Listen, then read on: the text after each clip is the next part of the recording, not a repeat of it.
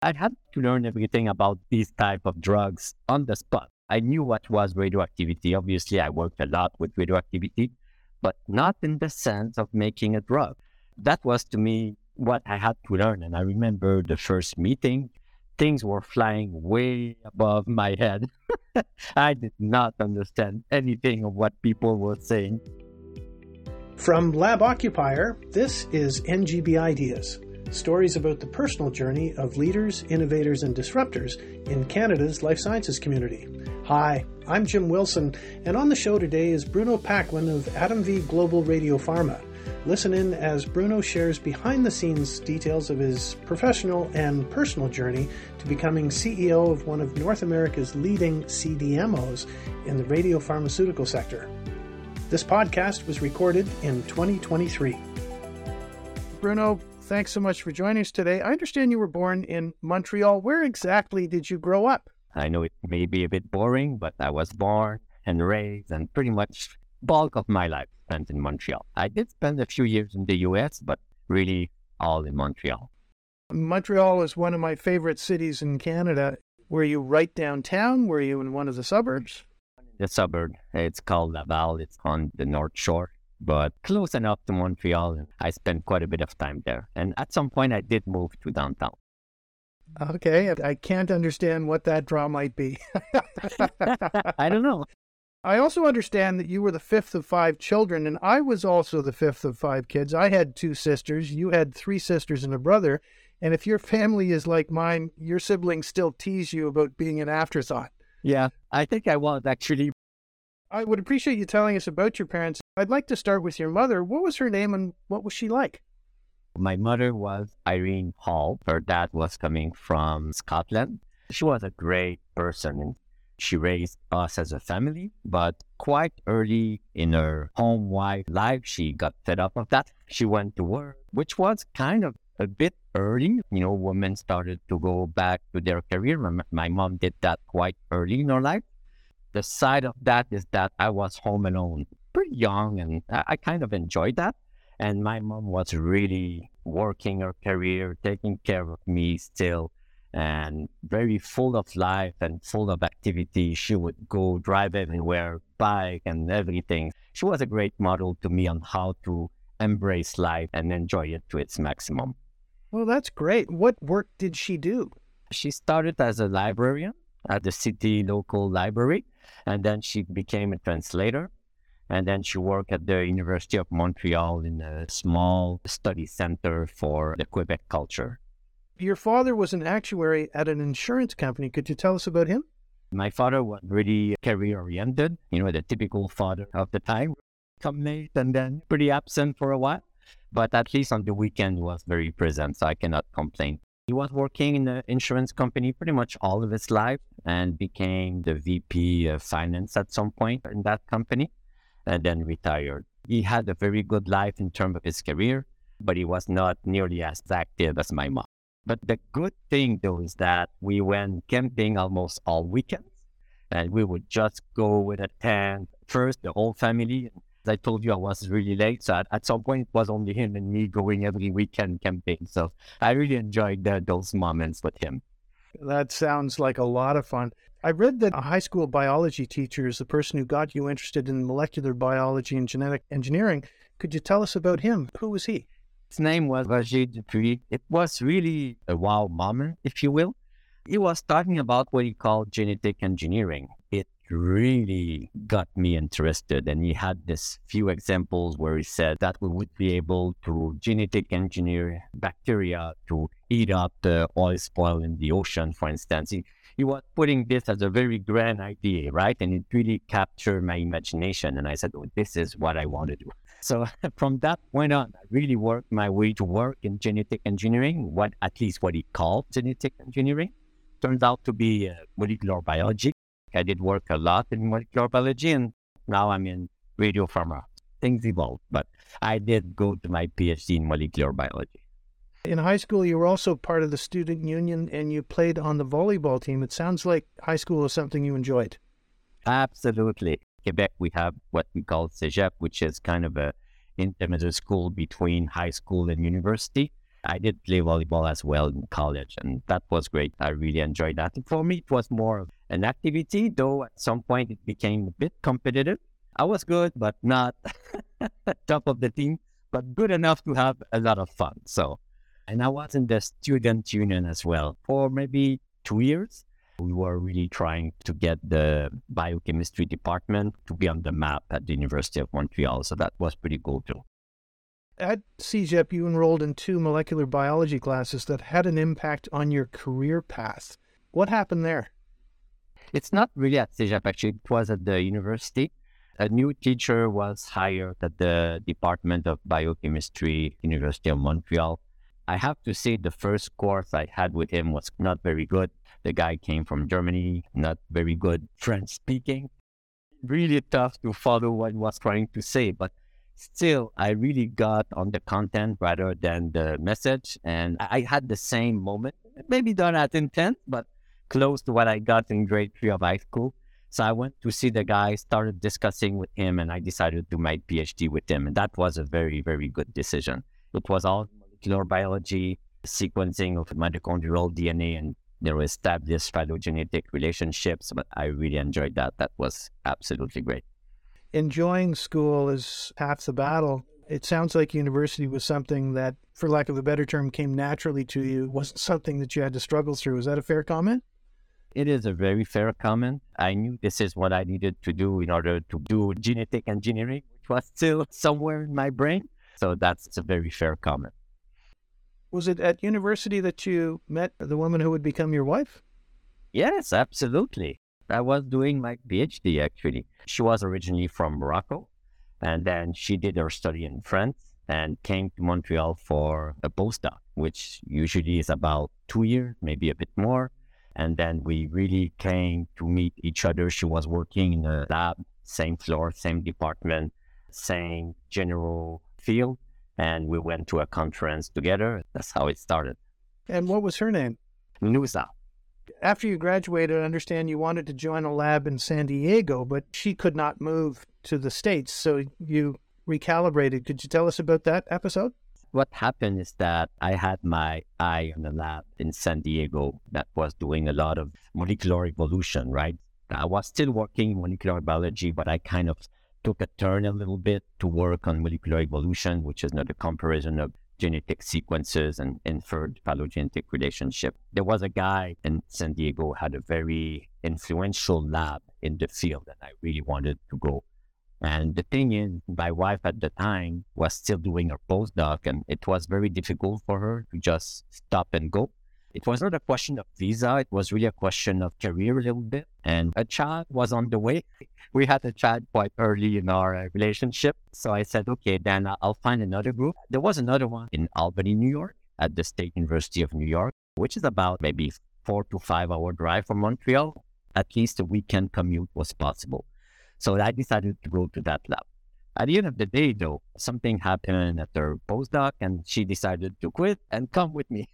so I could have gone to San Diego, but pretty happy in Albany. So that's fine. So the two of you were in Albany while you were doing your postdoctoral work? Yes, absolutely. She found a job. You could relate this as a postdoc, but it was more like a real job in a research lab at the Wadsworth Center, which is kind of the state research lab in Albany. And I was doing my postdoc at the State University. I think it was at this time when you got a call from a professor at the University of Montreal who asked if you would consider coming back to be an interim principal investigator and a lab director for a short period of time. Could you tell us a bit about that? That was very interesting. I remember that day very well. We've been in the US for a good four years and a half. I extended my postdoc. We really liked it there, actually. We were even considering applying for a green card to stay in the US. So we hired a lawyer, started all the procedure. For whatever reason, the lawyer went silent, no longer returning our calls. And about the same time, I was very late in the lab that day. It was almost between 10 and 11 p.m. And I received a call from the professor of the lab that my wife was working in when I met her. He was unfortunately terminally ill of cancer, and he was looking for somebody take over the lab in order to continue the research he was doing allow the students to finish their degree and allow the technician and all the other people to find a transition and, and another job. That was this position you mentioned. And that to me was very interesting. So I decided to accept. I first came back to Montreal to start the job. My wife finished her job in Albany and came back about a year later with the kids because we had another kid in the meantime. And that's how we came back to uh, restart our career at the time in Montreal. You ran that lab for about a year and a half. And because you stepped in, all of the students except one were able to finish the programs, and it gave every member of the staff an opportunity to find a new job. That is such a heartwarming story. I think it speaks to who you are. Thank you. It was a big challenge. I have to say, I was still very green freshly off of my postdoc and I came back and had to direct the scientists, lab technician type of work, others master degree, others postdoc, others PhD degree. At the first, it was a little difficult because I was kind of the new kid on the block, pretty much equal to some of the people in the lab, basically. But after a few months, everybody realized that I was there to help them to do as good as I could. So it went very, very well. And indeed, everybody was able to relocate successfully, except one PhD student. She was too early in her program to finish in a year and a half. But we worked with the department and she was able to finish her program in another lab within the same department. So at the end, all was good. Oh, that's great. So in January 2000, you became the head of the technology development unit at Genizon Biosciences and you were employee number six. How did you end up there? But basically, that company was founded by five individuals.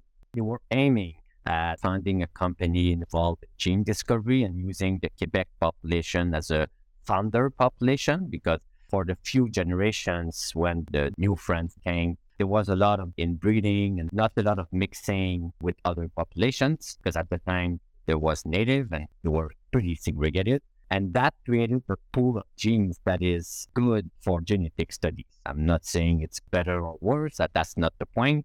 The point is that there's some disease genes that get amplified at the higher incidence than in the general population. So that makes them easier to identify. So that's the whole concept of founder population. So we intended to exploit that characteristic to identify genes involved in complex disease. I was looking for a job at the time and I started really networking and I was referred to the CSO, the chief scientific officer of that company, and was hired. So I was the first non-founder employees of that company. While you were at Genizon, you transitioned from lab research into business development. What exactly prompted you to make that move? That was when I shifted to the dark side of the science at the time, we had this grand idea of making genome-wide scan making a lot of genotyping, but there were no technology allowing for genome-wide scans. We decided to have a unit to develop the technology that we would need to conduct our studies. And that was what I was responsible of and I had three people in my team. So we were four all together trying to develop this technology. And we did develop a technology to uh, make some genotyping. It was not a very high throughput technology, but it did work. We had a patent. It was one of the milestones for financing the companies. That was very good. However, in parallel, there was some company like Affymetrix or Illumina who had tons of money dedicated solely to the development of these types of technology. So obviously they came up with super high throughput, very efficient technology. So our group became obsolete, right? We had no more need for what my group was doing. So at the time they were looking for somebody who could understand the science and at the same time be a part of the business development, kind of a field scientist, if you will. I was basically responsible to take the data of all the studies we were conducting, put them in a nice presentation, and then go to pharma companies and try to sell the results and the science in order to get contracts. That's why I was part of the BD to start with, but still as a scientist. I did a lot of travel at that time. It was more than 50% of my time traveling. So it was a bit difficult to some aspect, interesting to some other that was the job. And that's how I got introduced to the business development team. And with time, I became the head of the business development team. So less and less science, more business development. Thanks so much for listening. I'm Jim Wilson, and this is the NGB Ideas Podcast. Before we get back to the show, please make sure you click on the follow button so you don't miss any of our future episodes.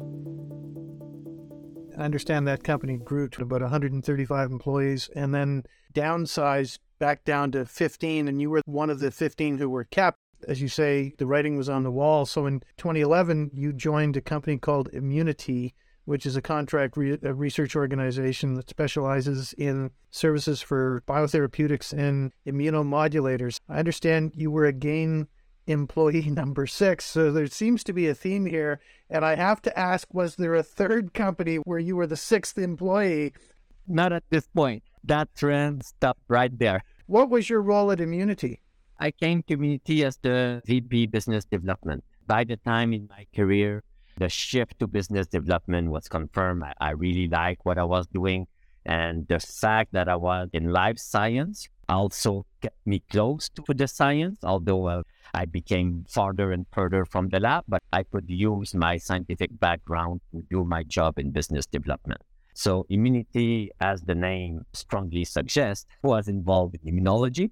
We were testing their level of immunogenicity using different technology including one technology that Immunity developed pretty specifically to test immunogenicity in ex vivo, which means we would take the cell from human subjects and do the test in a petri dish, but still using human cells. That's a very, very good assessment of the immunogenicity of a biotherapeutics. And then if there is some immunogenicity, then the sponsor can either choose another compound or work with it, knowing that it's likely that once it's injected in the human body, there will be some reactions. That was a very good time. And yes, I was employee number six, but we kind of grew pretty fast to uh, over 25 employees. That's something I'm pretty proud of as well. And this was only 12 years ago. What was it like working at a CRO in Montreal at that time? Nothing special, I would say. What was special about Immunity is that we were a very small and niche CRO, but that could have happened anywhere in the world, not because it was in Montreal. Nothing special on that front. It sounds to me like switching from lab research to business development was a very good move for you. It was actually. I really enjoyed the business development part of the job, and it was done in a way that it was pretty gradual. I could learn as I went because I never took any MBA courses or business type of courses. I really learned the job as I went. It was, I think, a perfect setting because I was still in contact with the science and learning how to be as good as possible in business development. This went on for a few years, and at one point, your wife decided she wanted to come to Toronto, correct? She was born in Morocco. She went in France, two different cities for the, the equivalent of the master and then the, the PhD. And then she came to Montreal. We went to Albany. At the time, she was working for a CRO of her own, more of a clinical type of CRO. They were acquired, and the project she was working was terminated. And she kind of found this job. It was in Oakville, not Toronto per se, but the GTA. She said, Oh, no, I would like to go. I said, Okay, go. I said, so we decided that she would go. At the time, the kids were old enough anyway. It was not as uh, difficult as when we were in Albany. So I said, Okay, go. If you like it, then, you know, I'll join you. So for one year and a half, I was commuting most of the weekends. And then I said, You know what? Time to move for me as well. And how did you do that commute? Did you drive? Did you take the train? Took the train once. I drive quite a few times. And at some point, the driving was very difficult because you drive and for a weekend it's pretty short. So I started to use a carpooling system. It was a Kangaride or Amigo Express. And I found somebody. This is crazy because the guy was working in Montreal, but he was living on the shore of Lake Erie since 17 years at the time he would leave Montreal for Lake Erie, whatever town he was, around 7 p.m. on Sunday night and drive back to Montreal. So I started riding with him pretty much every weekend. Wow, that puts a super commute in a whole new category for me. I'm glad you survived that. In our podcast, we ask guests about their wins and losses that they've experienced in their lives. I hesitate to go down this path, so please forgive me for asking, but shortly after you joined your wife in Oakville, she was diagnosed with cancer and passed away nine months later. And first, please accept my condolences for your loss. Thank you. And this is a difficult question, but without getting into details, would you mind if we talked about her for a moment? Yeah, within two years of the event, I would say no. But I think now I accepted it to the best of my uh, ability. And if I break out, we would blame internet, as I told you before. She sounds like a really special lady to be able to have that independence and the partnership that you've described with her sounds so great. She was involved in research. She had ambition and just loved life. Yes, if I were to give you details of her life, it's pretty amazing because she was born in a country where it became a bit better, but at the time, and even now, where women's rights are not the top priority, let's say, or the main concern. She was still able to get to school and manage to continue school at the time with when even parents would say, no, no, girls do not go to school. They stay home. They help with cooking. They help with house cleaning. But she really fight that to keep going at school. And then she went to France against all the will of her family. But she still went there, got her own grant. Their family could not financially support her. She was working they call this pair, which is uh, basically keeping uh, the children of the family she would stay in and in exchange get a free room. She really kept her focus to study, get her career going, I would say against all odds at the time. It was pretty amazing what she could achieve. And when she came in Canada, she started a relationship with me. You can guess that I'm not Arabic, I'm not Muslim. Her mom took that very, very well it was very difficult. The relationship with her mom broke down for a while. Relationship with her brother broke down for pretty much ever. Uh, I'm sorry. But still, we continue.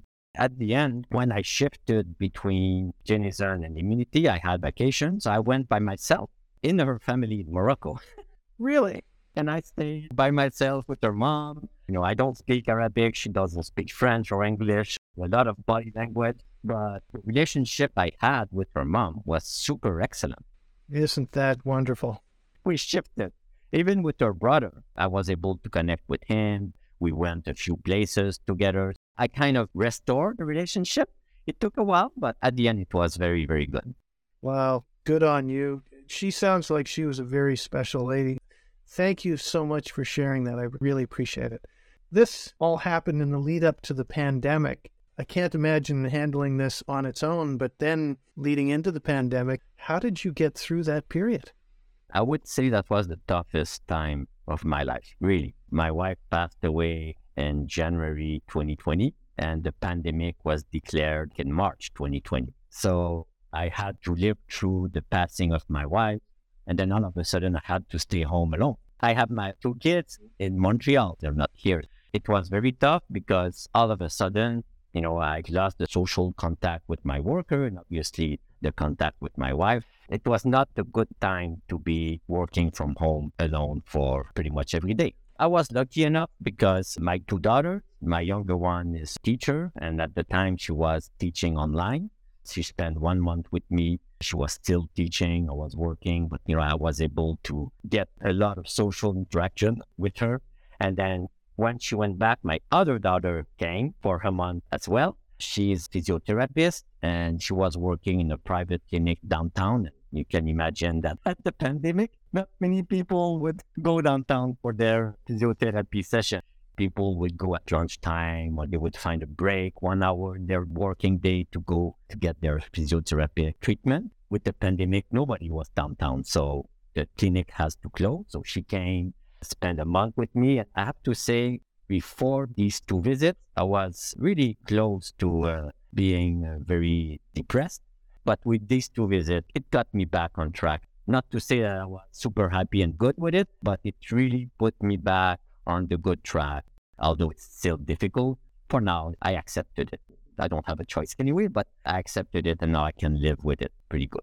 I'd like to turn the clock back a little bit. You came to Oakville prior to your wife's diagnosis. You were looking for a job. Yes. In November 2018, you accepted the role of Director of Business Development at the Center for Probe Development and Commercialization in Hamilton. How did that come about? Did you apply for the job? Could you share the backstory with us?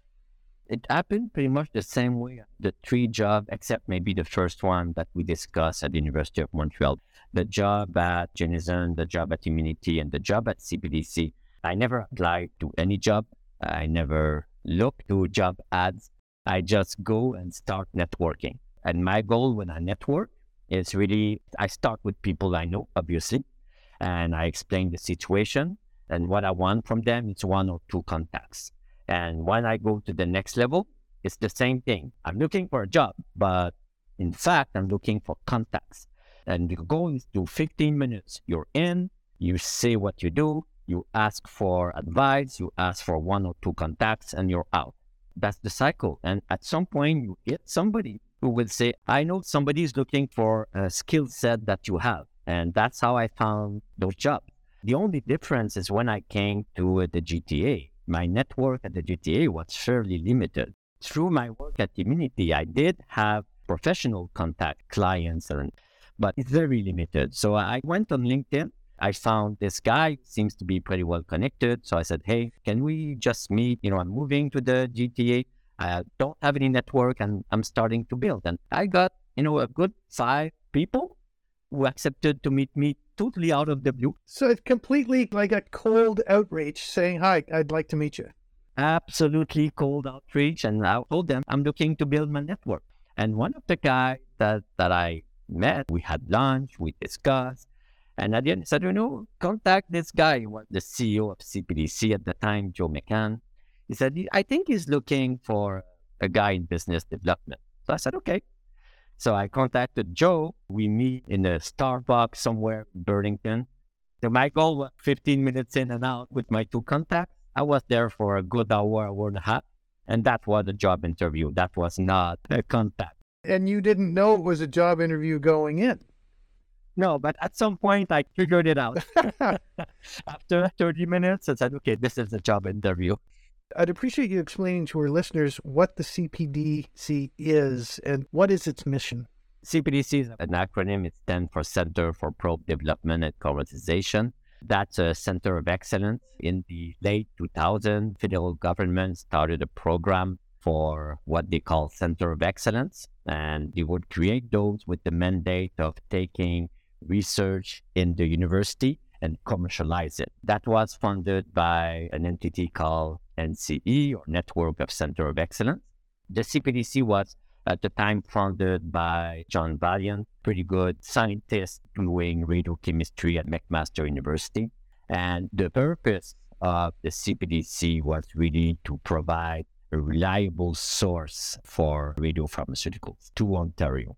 And we started with FDG, which is kind of a sugary molecule. It's a form of glucose that we would label with the radioisotope, F18 in this case. What it does is that it's a molecule that is used for diagnosing and staging cancer. They need a lot of energy. So they attract this sugar molecule, and because of the radioisotope, it emits a photon, a light particle that can be detected in a scanner. So you would see a good image of the stage and the extent of the cancer patient. So in 2008, CPDC was formed. And I would say 2009, 2010, we started producing FDG at a fairly high scale. And we ended up distributing FDG for a lot of centers in Ontario. And we started a joint venture with UHN, the University Health Network, created a company called Chempro, doing pretty much the same thing in terms of research tracers. We would do other tracers than FDG, but the more research type of focus. And with time, there was some very good technology developed at CPDC, which gave rise to the first company, Fusion Pharmaceuticals, which is a very good company in the radiopharmaceutical field, was spun out of CPDC. All R&D and the IP was spun out in that company the founding CEO of CPDC moved to be the CEO of Fusion Pharmaceutical. And now Fusion has raised over $400 million and, you know, they're doing very well. But CPDC went on and started to offer its expertise for GMP manufacturing on a fee for service basis. And at the end, when I became CEO of CPDC, I would say that 90 to 95% of our revenues and activities were pretty much concerned with the GMP manufacturing of radio pharmaceuticals on a fee for service basis. You became CEO in March 21. You joined the company in November 2018. That's a pretty meteoric rise. Was it predetermined or was it just serendipitous?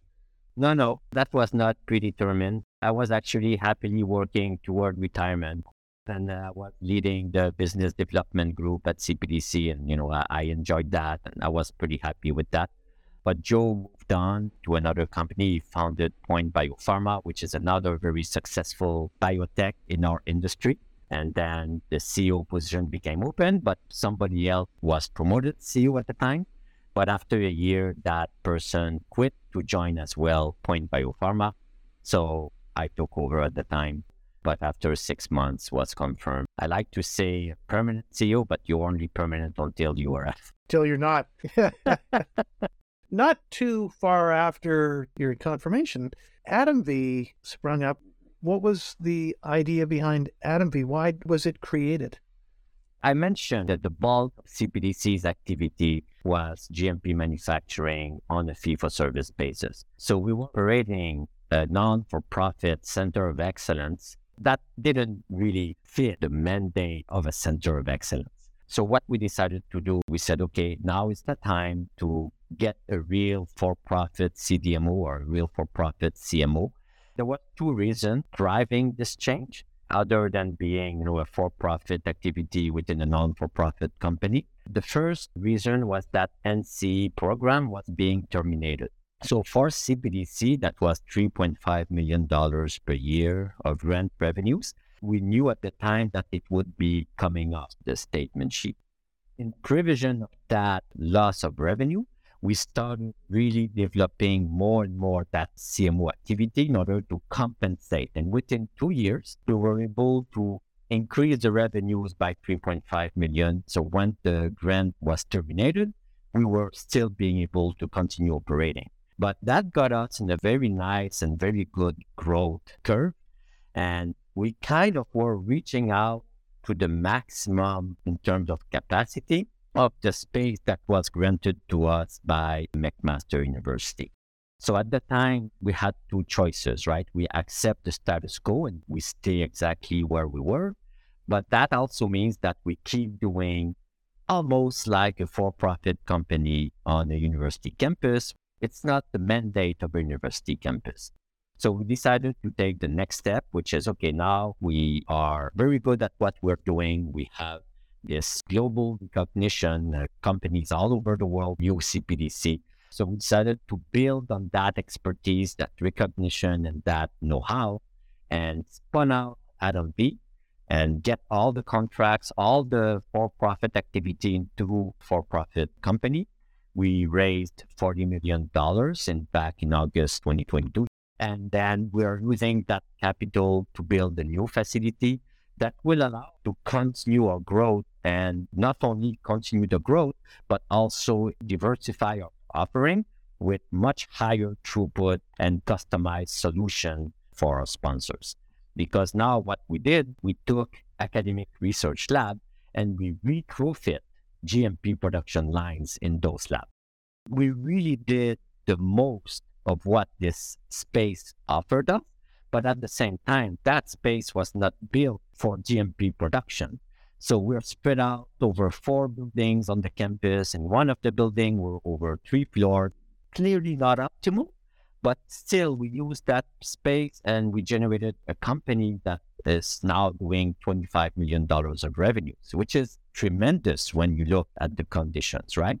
And the new facility, which will be purpose built for what we want to do, will allow us to increase efficiency drastically and then get to the next level of what we are currently doing.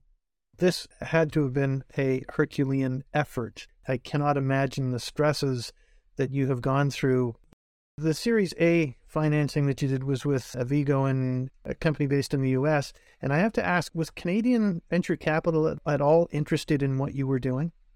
In general, I would say venture capital was not very interested in what we were doing because venture capital will go for the higher risk, higher return type of investment. So they will invest in company. I mentioned Fusion Pharmaceutical, Point Biopharma. So those are the type of companies that will attract venture capital. The type of investment that a company such as AtomVie, which is basically a service provider, will be more the private equity type of investment, which are looking for lower risk, lower return. So that often goes together, obviously. So Avigo, without going into too many details, has three arms in their investment. They have a hedging fund, they have a VC fund, and they have a private equity fund. And obviously, they invested into AtomVie via their private equity fund. Now, to your question, there's a lot of private equity firms as well in Canada. It's not only a US thing. For whatever reason, it's difficult for me to understand, but I really tried to get Canadian company or a Canadian investment into the company. And so far, I haven't been successful. I got a lot of interest, a lot of discussion, but every time at the end, the opportunity was declined. And Avigo, I didn't go to Avigo because once you start talking to investment companies, the word is out and then you attract more than you go out. At the end, I was getting more phone calls than I was doing phone calls. And Avigo, they called me. I didn't even know them at the time. So they called me. We started discussing. They were very interested. And boom, we closed the deal. But it's not because I didn't try to get a Canadian investor or that didn't want, just didn't pan out. So is AtomVie technically a Canadian company or is it now an American company? Today it's a Canadian company and it will remain a Canadian company. At least we have no plans to relocate the company to the US. The new facility is in Hamilton, maybe a 10 minute drive from McMaster University campus. So we're going to stay in Hamilton, in Ontario, and in Canada.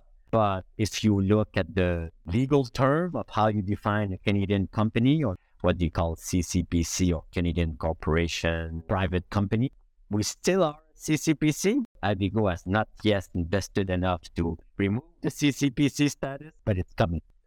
Such is life. I'm sorry you experienced that aggravation. Many academic scientists who are trying to commercialize, I think, encounter the same problem. And I wish I had a magic wand. It's frustrating as someone on the outside of this looking in, trying to help companies through their commercial real estate and not being able to say, here, call this person. If there's anyone listening, please call me. I very much like to talk to you about some folks who are in a similar situation as you were.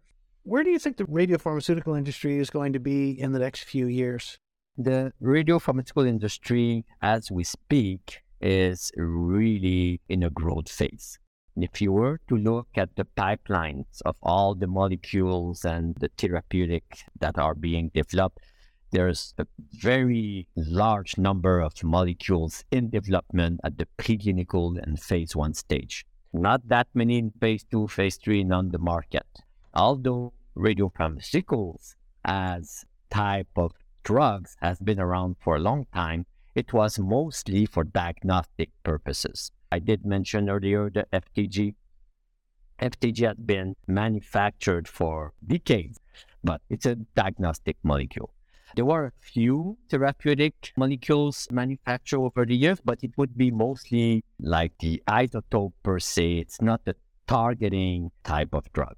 Recently, the radiotherapeutics are basically used as a targeted radiotherapy, which means that at the molecular level, we are able to attach the radioisotope to a molecule that is targeting specifically some receptors. And if you can find a receptor that is overexpressed or only expressed in a type of cancer cell, then you bring the radioisotope specifically to the cancerous tissue. And the best example of that is a molecule called PSMA, which stands for prostate specific member antigen. That's a receptor that is highly overexpressed in prostate cancer cells. Regular prostate cancer cell will not express that, and other regular cells not as much either. So you have the perfect example where you could use that type of strategy to target prostate cancer. And, and I say that at the current time, there's a molecule on the market. It's called Pluvicto that is showing a lot of promise. You would see the image. Once the prostate cancer becomes metastatic, the cell tends to accumulate in bones, but they still overexpress this molecule I was talking about, PSMA. You take a PSMA targeting imaging agent, and it's sometimes it almost looks like an X-ray. You see pretty much all the bone structure, but it's because you have prostate cancer cells all over those bone structure. And then there's four treatment within six to nine months. And then boom, your body is clean. So it's pretty impressive. There's still some things we need to do because unfortunately, what seems to be a complete remission doesn't last over time in those cases. So I think the next step, there's two things. The first is to find other targets because we're pretty good with prostate cancer, but we still need to get into other type of disease. Green tumor is one that we're pretty good too, but we need to expand that to other type of cancer, and the industry is working very hard. And the other thing is that we need to find a way to achieve complete remission over time.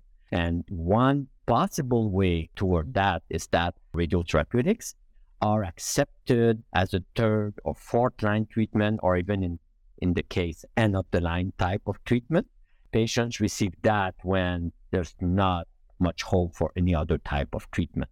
So, what we would like to get, and the industry is moving toward that, is to be able to treat patients at the earlier stage with radiotherapeutics. And then at this moment, maybe we would be able to achieve a much better results in terms of remission over time because we're already achieving outstanding results on the short time.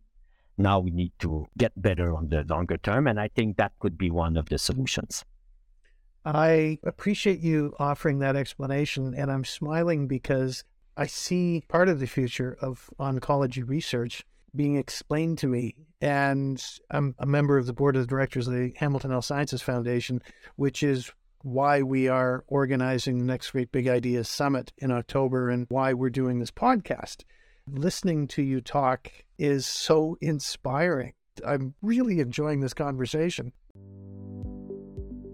This podcast is part of Next Great Big Ideas, which is a fundraising event for McMaster Children's Hospital that is taking place in Hamilton on Monday, October 2nd. We're grateful for the support of the TMX Group and our sponsors, OmniaBio.com and NovoNordisk.ca. For details on becoming a sponsor, please go to nextgreatbigideas.com. With everything on your plate, you may not have time to even think about my next question, but I'm interested to know what it is you enjoy most about your job. One aspect of my job that I really appreciate is pretty much what we do. I like to say that the job description, even when I was doing BD, but maybe even more the CEO, it's, it's simple. It's three words smile and wave. well, you got that nailed down. exactly. So this is one aspect. There's a lot of discussion since we're working in a scientific field. There's a lot of scientific discussion, and I appreciate that a lot. And being the CEO, I still work quite a bit on the business development side of things. So I still enjoy that quite a bit. And on the everyday, it's the power of what we do. It's the thinking that what we do will help patients get a better life and ultimately, hopefully, get patient to get remission, at least in some type of cancer, if not all the types of cancer. And I have to say that the industry that we are working with is a very difficult industry because the drugs that we manufacture have a shelf life anywhere between a few hours to 14 days. I think the one that we have the longest is about that 14 days. And the bulk of the drugs is pretty much four to seven days and we ship those all over the world. We don't have time. We cannot stockpile inventory ship on demand. We manufacture on demand, and the drug within that time frame has to get to the right place, to the right physician, to the right patient. It's not an easy thing. We're always on the stress of if anything happens between ordering the isotopes to our place. We also produce some of these isotopes, but not all and the manufacturing, the human error or failure the equipment, and then the shipping, the flight or whatever, every step becomes super important. I'd have to say that's a bit stressful because we know there's a patient somewhere and we ship as far as Asia and Australia. So we know there's a patient waiting for that drug and that might be his or her hope. And then we have to make sure that the drug comes there. However rewarding it is, it is also very stressful. So every day there's discussion. Oh, this have a issue there. We have to circumvent it. We have to work around it in order to make sure that the patient gets the drug. And we do it very efficiently. We have a very high reliability, over 95%. Even if we get in the 97 to 98%, that means 2% of the time the patient goes to the hospital. And sometimes they live not far, but some of the time they're a bit of travel to get there and they don't get the drug. These are not patients in great shape. So going to the hospital is an effort for them. And it's unfortunate, but that's the nature of the industry we are with. It's a very rewarding but difficult industry at the same time. And being at the back door of John Munro International Airport in Hamilton, which is Canada's busiest cargo airport, makes a whole lot of sense for something that is so time sensitive. Oh, absolutely. So we are initiating discussion because not all of them are able to transport dangerous goods. Our drug being radioactive comes in the category of dangerous goods, but we are developing that relationship with them and we want to use that airport as much as possible. Today, most of our drugs transit through Pearson or we drive them if it's in the US. Really? Yeah, we do go with commercial flights. The downside of going with commercial flights is that the pilot has the final decision as to if they will accept the radioactive package or not. And I have to say that we had to make a lot of uh, information session with Air Canada pilot at the time when we started. They would say, "Oh, radioactive product? No, no, no, no. I don't want that in my plane." And then the poor patient would suffer because of that. So we had to make training sessions and explaining them what we were doing, the benefit of it for the patient. So I have to say that now it's very, very rare that a pilot will say no to our packages because they know what it is. And the level of dangerosity is not that big when we're talking about a few ml of a very low quantity of radioactivity. The danger, although it's there, it's not a nuclear bomb. Right. It's minuscule and it's a life saving treatment for someone.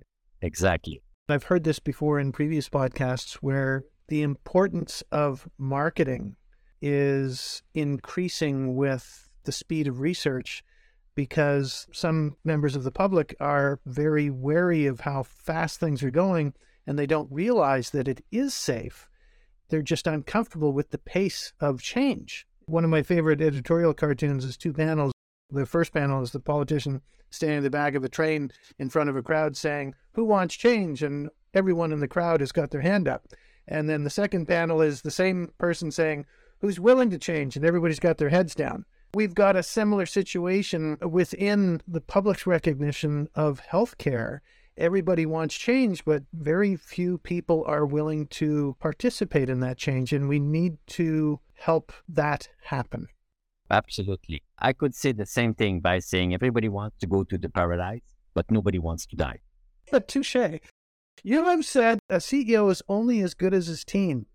Yes, absolutely. You may be the best person making presentation and talking about what you do, but if you don't have the team behind you to make it happen, then the nice words will remain nice words.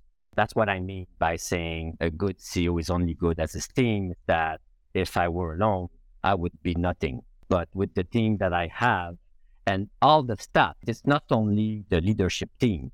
Obviously, my interaction on a day to day basis is with the leadership team, but it's all the staff that we have, those that are making the production in the lab, those that are releasing the product, those that are ensuring that we are compliant with the GMP guidelines of Health Canada and those that are making sure that we are also compliant with the CNSC, which is the Canadian Nuclear Safety Commission, because these two entities, they come to us with contradictory guidelines.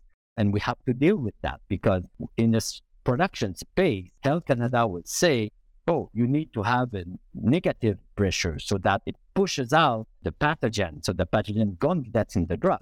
But CNSC will comes. No, no, no, no, no. You need negative pressure because you don't want the radioactivity to go out of your production space. Seriously. Yes, absolutely seriously. So we have to go with compartments, right? So to have the right pressure at the right place so both are happy. So yeah, we have to deal with that. Wow. I'm so sorry that you've got to deal with that on top of everything else. Looking back in your career, are there any specific skills you've developed that you did not originally know you needed? Short answer is yes. But the funny thing, when I applied to CPDC, I'm a scientist by training. I know a bit about life science, at least on the general sense, maybe not the nitty gritty of all the science.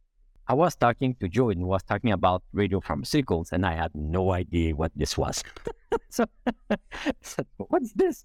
Thank you for saying that, by the way. so it's, uh, I had to learn everything about these type of drugs on the spot. I knew what was radioactivity. Obviously, I worked a lot with radioactivity, but not in the sense of making a drug. That was to me what I had to learn. And I remember the first meeting, things were flying way above my head. I did not understand anything of what people were saying. So it took me a while to get up to speed and be able to talk about it. Even my CEO at the time came to me and said, You know, you can talk in those meetings. I said, Don't worry. One day you will ask me to shut up. For now, I don't because I still don't understand what we're talking about. Welcome to my podcast. if you could turn back the clock, are there any courses that you think, gosh, I should have taken that? What advice would you give to students who are saying, I don't need to do that because I'm going into science? It depends what they really want to do at the end of the day maybe I should have taken a, a few courses in finance and business because it took me a while to catch up on those concepts.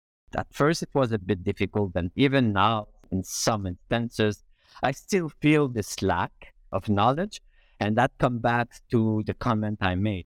I have a very good team. I have a good team in quality and good team in operation, good team in regulatory, and, and now I have a good team in business development soon I would be just able to stay in my office with the cigar or something and enjoy the life. And that's why it's important because I cannot be expert in all of that. Even though when you go to make a presentation, you have to make people believe that you are the expert. But at the end of the day, the experts are really those behind me making all the work on a day to day basis. I am wondering what the best advice is that you've ever been given. Does anything specific come to mind? The advice is be true to yourself, which could apply to everything in your personal life as in your professional life. And to me, that is what is the most important.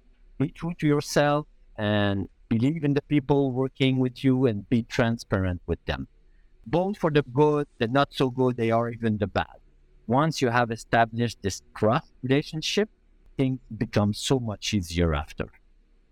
That is good advice. Thank you for that. You've had a very successful career to date. You're not done. You're still going strong, but we all have a bucket list. What's on yours?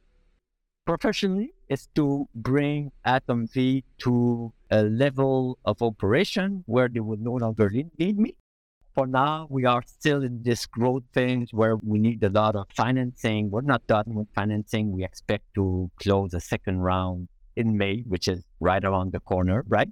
So still working very hard on that. And then we have the new facility coming up. My next bucket list, professionally at least, is to get to a stage where the new facility is up and running, company is smoothly operating, and then the shift would become more on the operational side of it rather than the business slash financing side of it. There will always be some business side of it, some financing. By the nature of what we do, I'd like focus to be really on the operation side of things.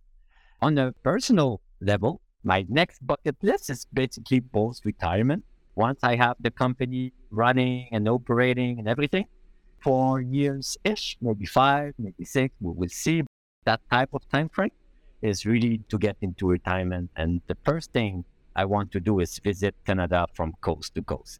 I've been to the West Coast quite a few times. I've been to the East Coast also quite a few times, but never as a one trip. Never been to Newfoundland as well, and I've never been to the Northwest Territory. I want to just go road trip and take the sweet time to visit every single province and really get the good feel of the country. That's one of the first items, at least for today, that I wish to do.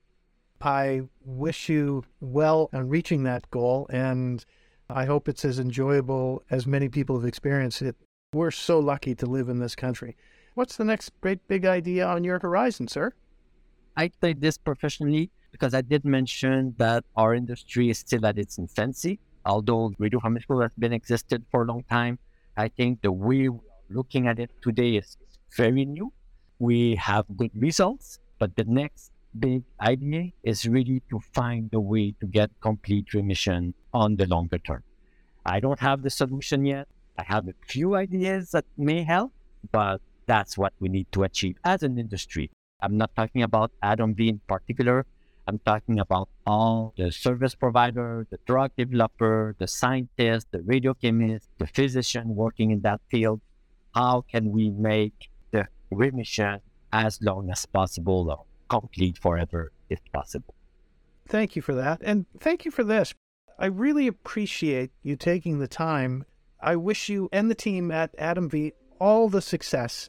Your leadership is greatly appreciated within the life sciences community, and I look forward to reading more stories about future successes. Thank you so much.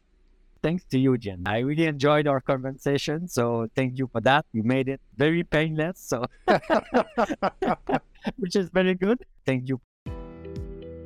That was Bruno Paquin, CEO of AtomVie Global Radio Pharma in Hamilton, Ontario. If you'd like to learn more about Bruno and his team, you can find them online at AtomVie. That's A T as in Tom, O M as in Mary, V as in Victor, I E dot com. This week's episode was researched and edited by Tisha Prasad. You can find us at laboccupier.com and you can find me via email at jwilson at lennard, that's L E N N A R D dot com. NGB Ideas is the Canadian Life Sciences podcast, and we appreciate you tuning in.